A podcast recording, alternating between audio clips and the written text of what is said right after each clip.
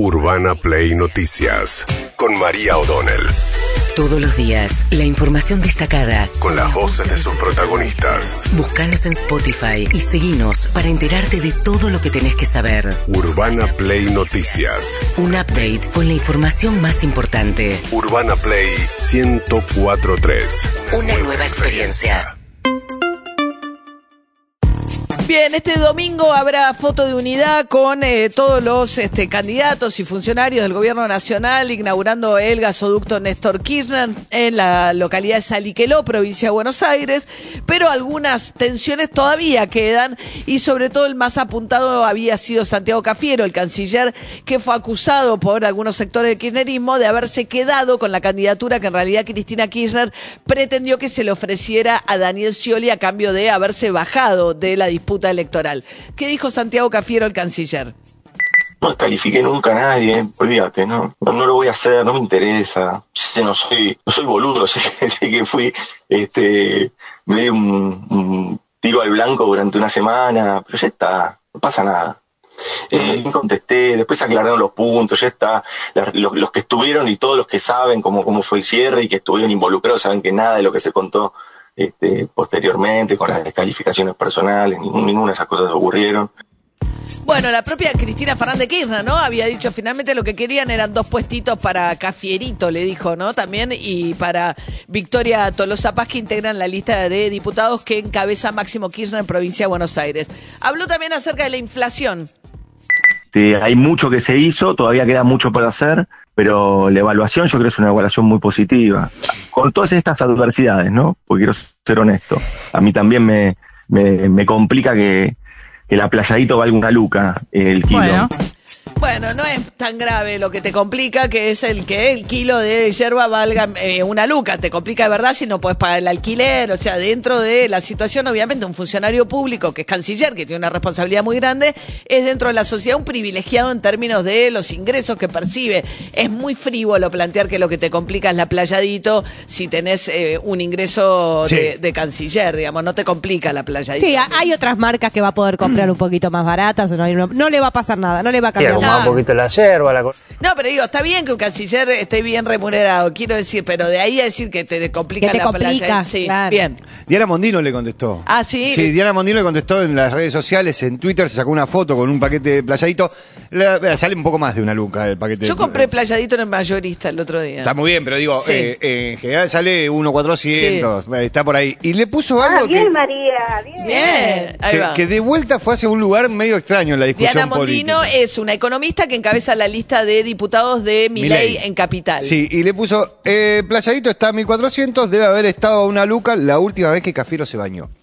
Bueno. Otra vez fue hacia ese lugar, digo, no es la primera vez. Sí, no. Bueno, se está poniendo picante en 11, la estación 11 que está con las persianas bajas, de ahí tiene que salir el ramal Tigre del Mitre, y hay gente que quedó varada ayer porque anticiparon el paro del DOTA a las 4 de la tarde, con lo cual se está poniendo un poco tensa la situación en la estación 11, ahí en Avenida Porredón. Mientras tanto, justamente, Milei ahora va a tener que encarar una investigación judicial porque el fiscal con competencia electoral, Ramiro González, inició una investigación a raíz de las diversas denuncias de parte de ex candidatos de Milei que decían que Milei les reclama dinero para entrar en las listas. Los que tienen que dar las explicaciones son aquellos que utilizan los fondos públicos para financiar sus campañas. Entonces, por ejemplo, ¿por qué no van y le preguntan a ver de dónde saca la plata a Larreta y qué hace el señor Augusto Larreta? ¿Qué es lo que hace, por ejemplo, el señor Edgardo Senzón? ¿Sí? O digamos, o que dé explicaciones Yacobitti, ¿sí? Con las universidades, o que dé explicaciones Pullaro con el tema del narcotráfico. Ahora, sucede que aparece alguien que la financia con la propia, si la sacamos de nuestro bolsillo y nos vienen a cuestionar a nosotros.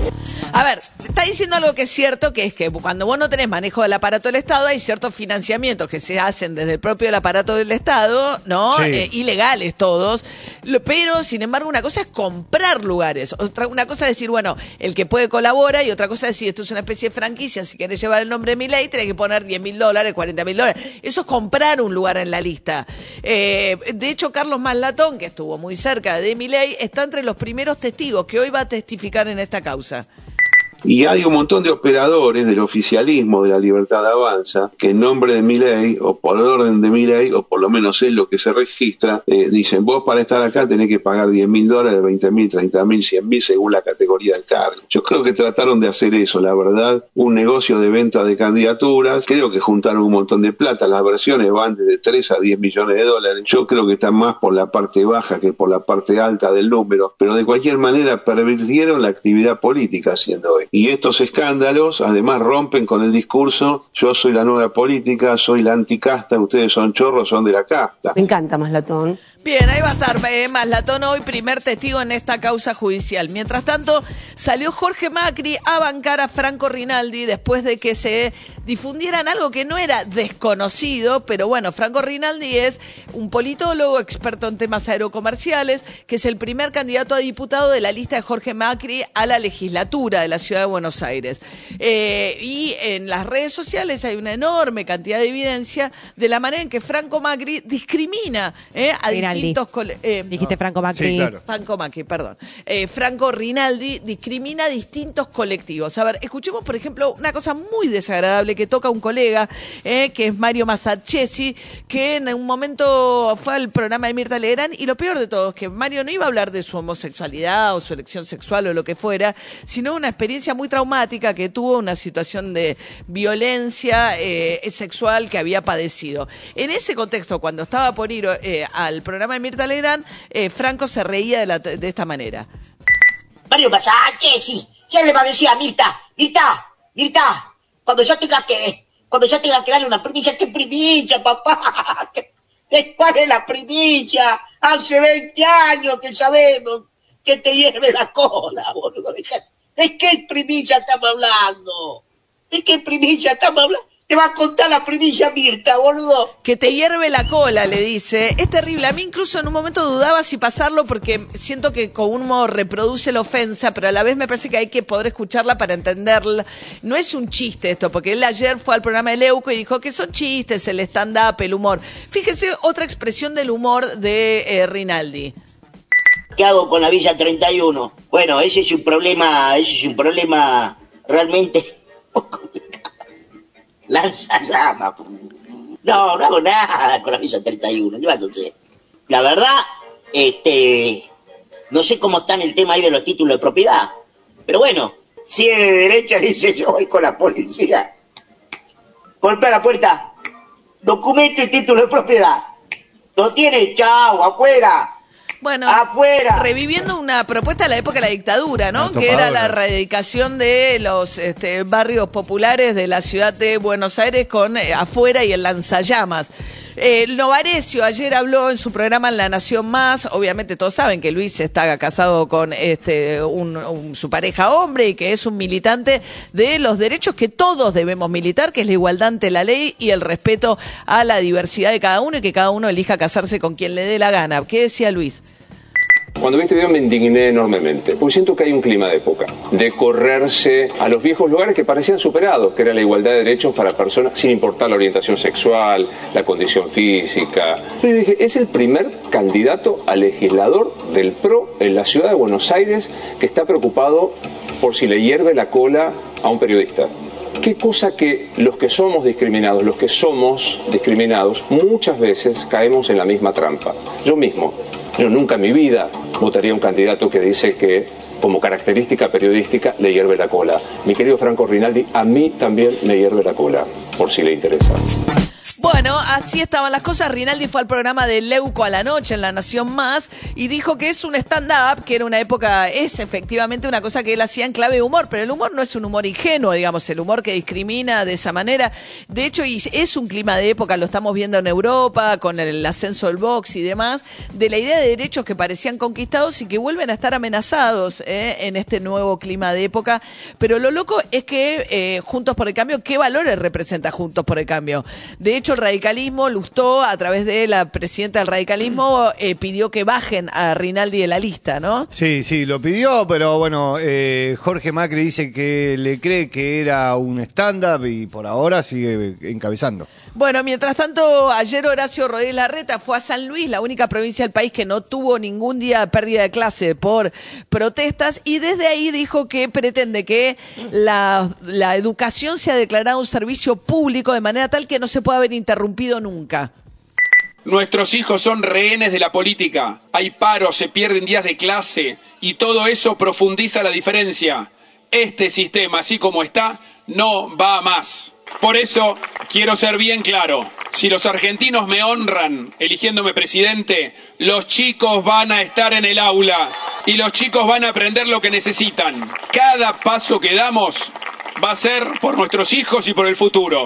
Las escuelas van a estar abiertas siempre, garantizando actividades pedagógicas para todos los chicos, como hoy pasa, por ejemplo, con el sistema de salud, donde hay guardias en los hospitales, con los operadores aéreos, donde el servicio no se suspende nunca. Las clases no se suspenden más. Lo que pasa es que dijo hay que respetar el derecho a huelga, entonces son dos cuestiones contra... Y las escuelas están abiertas siempre. Las escuelas igual están abiertas, siempre. Pero no te reciben los pibes. No, sí, si los docentes están de paro y vos lleva a tu hijo a la escuela, sí te lo reciben, no pueden... No, ¿te acordás que el otro día, Juli, cuando había parado los trabajadores de ATE? Los auxiliares. Sí, los auxiliares no te recibían a los chicos. Claro, el problema es que no podían abrir la escuela sin los auxiliares. Bueno. Sin los docentes sí pueden abrir la escuela. Sí. Bien, mientras tanto Gabriel Batistuta, una inspección de la UATRE había dicho, dejaron trascender que habían encontrado trabajadores en los campos de Batistuta en situaciones que no respetaban las mínimas condiciones. Sin embargo, Batistuta dijo que sí,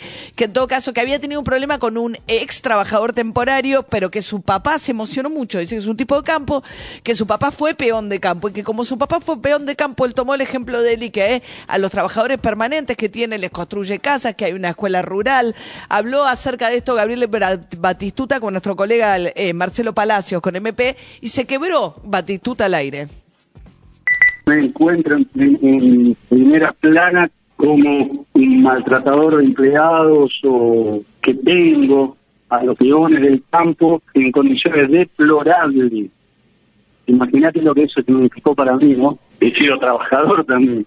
Y, por supuesto, desde que tengo la posibilidad o todo lo posible para ayudarlos, y ya el hecho de ofrecerles trabajo es una ayuda, y me toca leer esto. Así que imagínate cómo estoy, peleando contra las ideas de hacer cosas raras, tratando de meterme en la cabeza que tengo un nieto, que tengo una mujer, que tengo hijos, que tengo un padre, una madre, y bueno... eso es lo que puedo decir.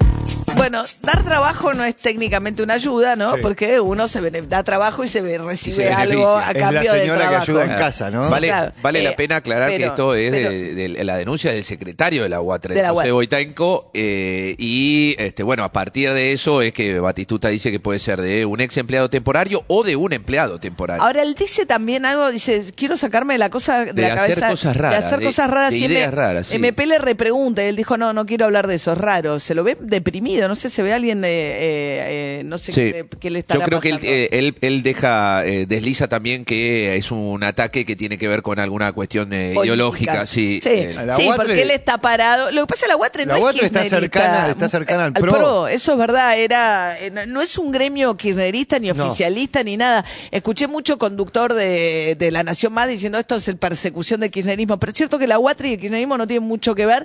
Sí, Batistuta se había hecho una cautelar para no votar el impuesto a las grandes fortunas. Lo embargaron por 71 millones por haberse negado a pagar el aporte a las grandes fortunas. Urbana Play Noticias.